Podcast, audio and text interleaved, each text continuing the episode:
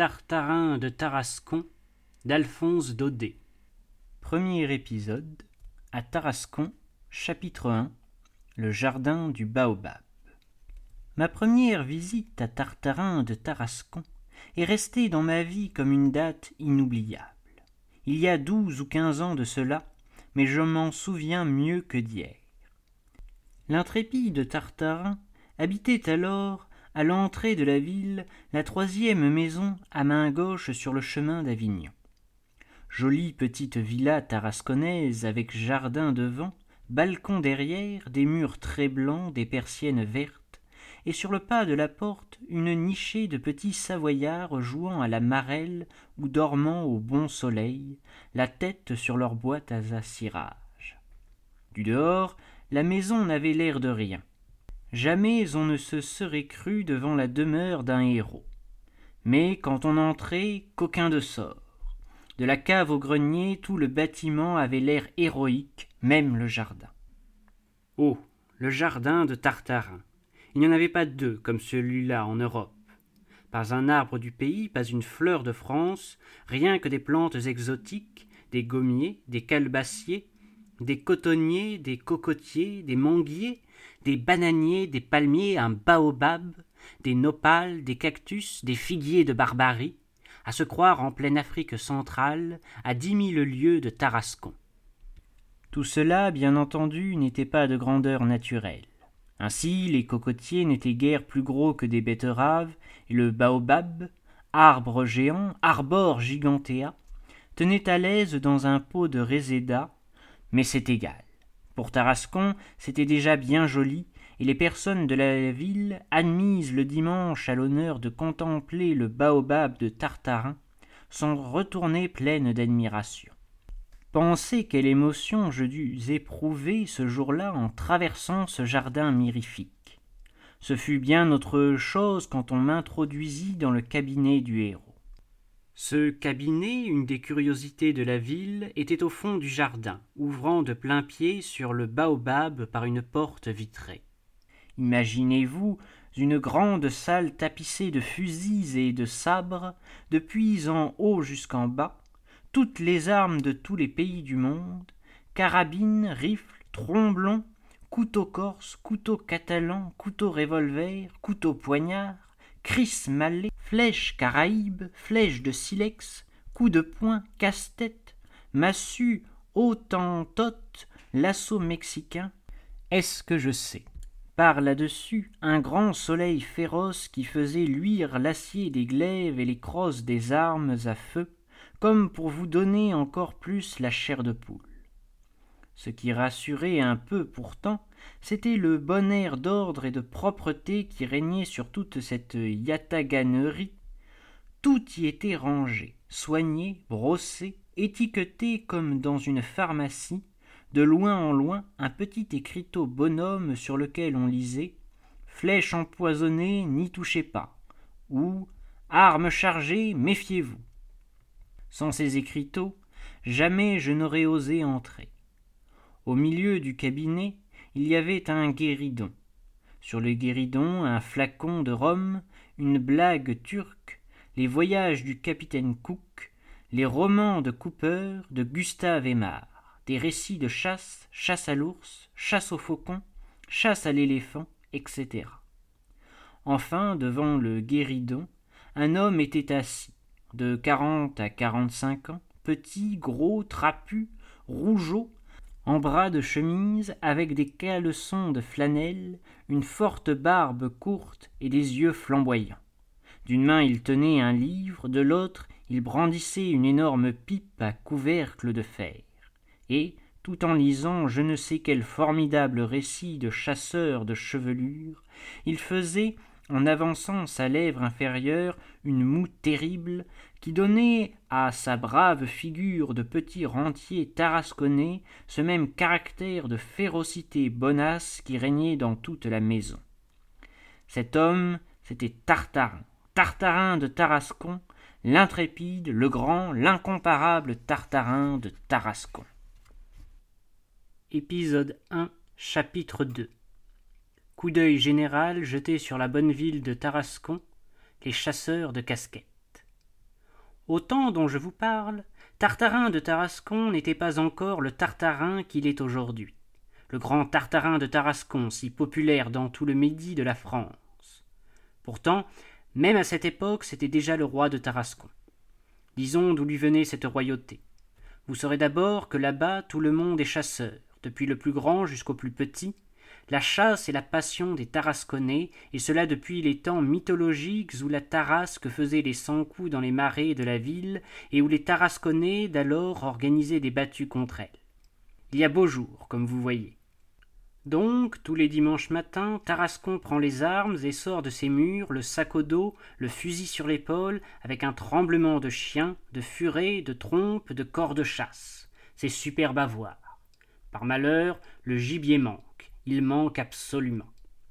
Si bêtes que soient les bêtes, vous pensez bien qu'à la longue elles ont fini par se méfier. À cinq lieues autour de Tarascon, les terriers sont vides, les nids abandonnés. Pas un merle pas une caille, pas le moindre lapereau, pas le plus petit cul blanc. Elles sont cependant bien tentantes, ces jolies collinettes tarasconnaises, toutes parfumées de myrte, de lavande, de romarin, et ces beaux raisins muscats gonflés de sucre, qui s'échalonnent au bord du Rhône, sont diablement appétissants aussi. Oui, mais il y a Tarascon derrière, et, dans le petit monde du poil et de la plume, Tarascon est très mal noté. Les oiseaux de passage eux-mêmes l'ont marqué d'une grande croix sur leurs feuilles de route, et quand les canards sauvages, descendant vers la Camargue en longs triangles, aperçoivent de loin les clochers de la ville, celui qui est en tête se met à crier bien fort Voilà Tarascon, voilà Tarascon et toute la bande fait un crochet. Bref, en fait de gibier, il ne reste plus dans le pays qu'un vieux coquin de lièvre échappé comme par miracle aux septembrisades tarasconnaises, et qui s'entête à vivre là. À Tarascon, ce lièvre est très connu. On lui a donné un nom. Il s'appelle le Rapide. On sait qu'il a son gîte dans la terre de M. Bompard, ce qui, par parenthèse, a doublé et même triplé le prix de cette terre. Mais on n'a pas encore pu l'atteindre. À l'heure qu'il est même, il n'y a plus que deux ou trois enragés qui s'acharnent après lui. Les autres en ont fait leur deuil, et le rapide est passé depuis longtemps à l'état de superstition locale, bien que le Tarasconnais soit très peu superstitieux de sa nature et qu'il mange les hirondelles en salami quand il en trouve. Ah ça, me direz-vous, puisque le gibier est si rare à Tarascon, qu'est-ce que les chasseurs tarasconnais font donc tous les dimanches? Ce qu'ils font? Eh mon Dieu Ils s'en vont en pleine campagne, à deux ou trois lieues de la ville, ils se réunissent par petits groupes de cinq ou six, s'allongent tranquillement à l'ombre d'un puits, d'un vieux mur, d'un olivier, tirent de leur carnier un bon morceau de bœuf en daube, des oignons crus, un saucisseau, quelques anchois, et commencent un déjeuner interminable arrosé d'un de ces jolis vins du Rhône qui font rire et qui font chanter. Après quoi, quand on est bien lesté, on se lève, on siffle les chiens, on arme les fusils, et on se met en chasse. C'est-à-dire que chacun de ces messieurs prend sa casquette, la jette en l'air de toutes ses forces, et la tire au vol avec du cinq, du six ou du deux, selon les conventions. Celui qui met le plus souvent dans sa casquette est proclamé roi de la chasse, et rentre le soir en triomphateur à Tarascon, la casquette criblée au bout du fusil, au milieu des aboiements et des fanfares. Inutile de vous dire qu'il se fait dans la ville un grand commerce de casquettes de chasse. Il y en a même des chapeliers qui vendent des casquettes trouées et déchirées d'avance à l'usage des maladroits. Mais on ne connaît guère que Bézuquet, le pharmacien, qui leur en achète. C'est déshonorant. Comme chasseur de casquettes, Tartarin de Tarascon n'avait pas son pareil. Tous les dimanches matins, il partait avec une casquette neuve. Tous les dimanches soirs, il revenait avec une loque. Dans la petite maison du baobab, les greniers étaient pleins de ces glorieux trophées. Aussi, tous les Tarasconnais le reconnaissaient-ils pour leur maître.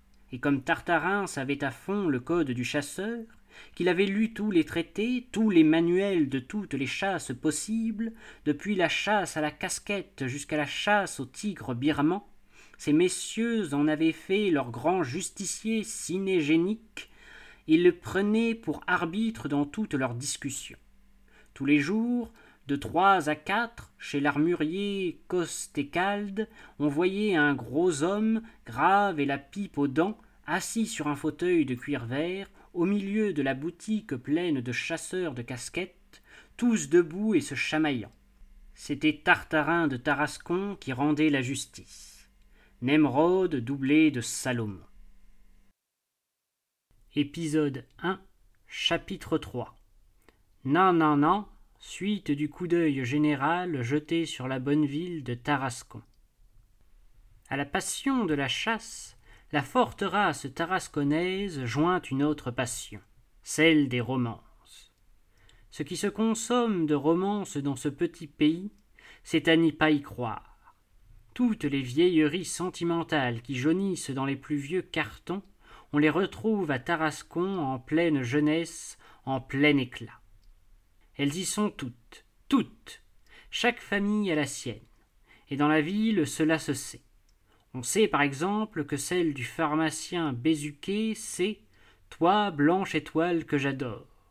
Celle de l'armurier Costecalde Veux-tu venir au pays des cabanes? Celle du receveur de l'enregistrement Si j'étais invisible, personne ne me verrait. Et ainsi de suite pour tout Tarascon.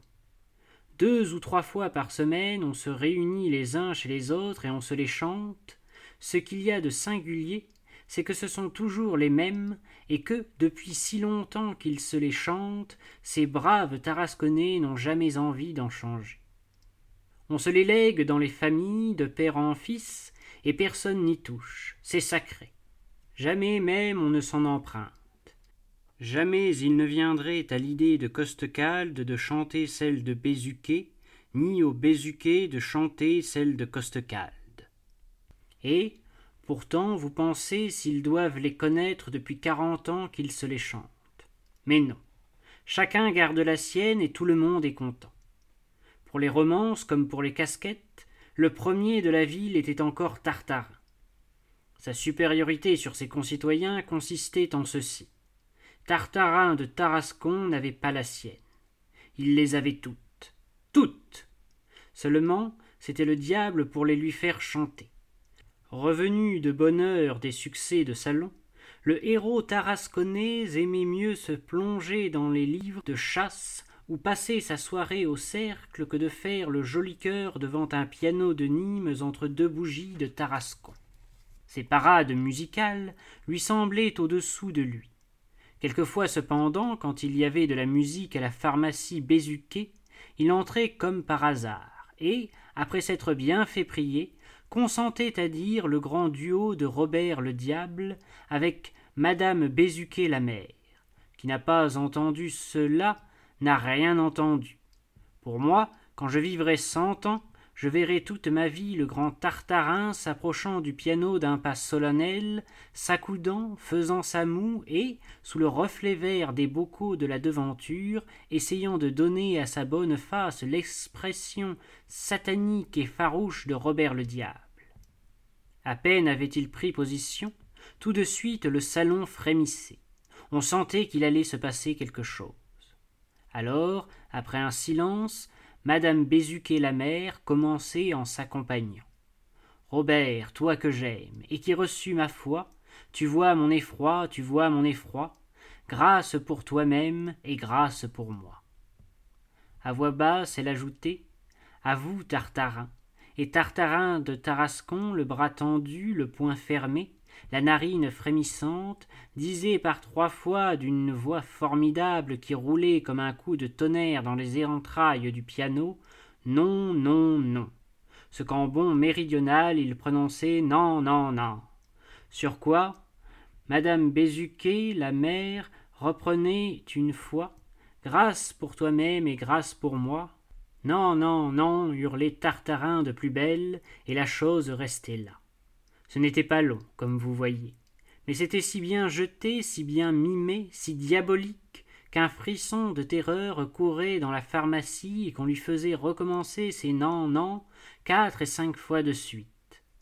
Là-dessus, Tartarin s'épongeait le front, souriait aux dames, clignait de l'œil aux hommes, et se retirant sur son triomphe, s'en allait dire au cercle d'un petit air négligent Je viens de chez les Bézuquet chanter le duo de Robert le Diable.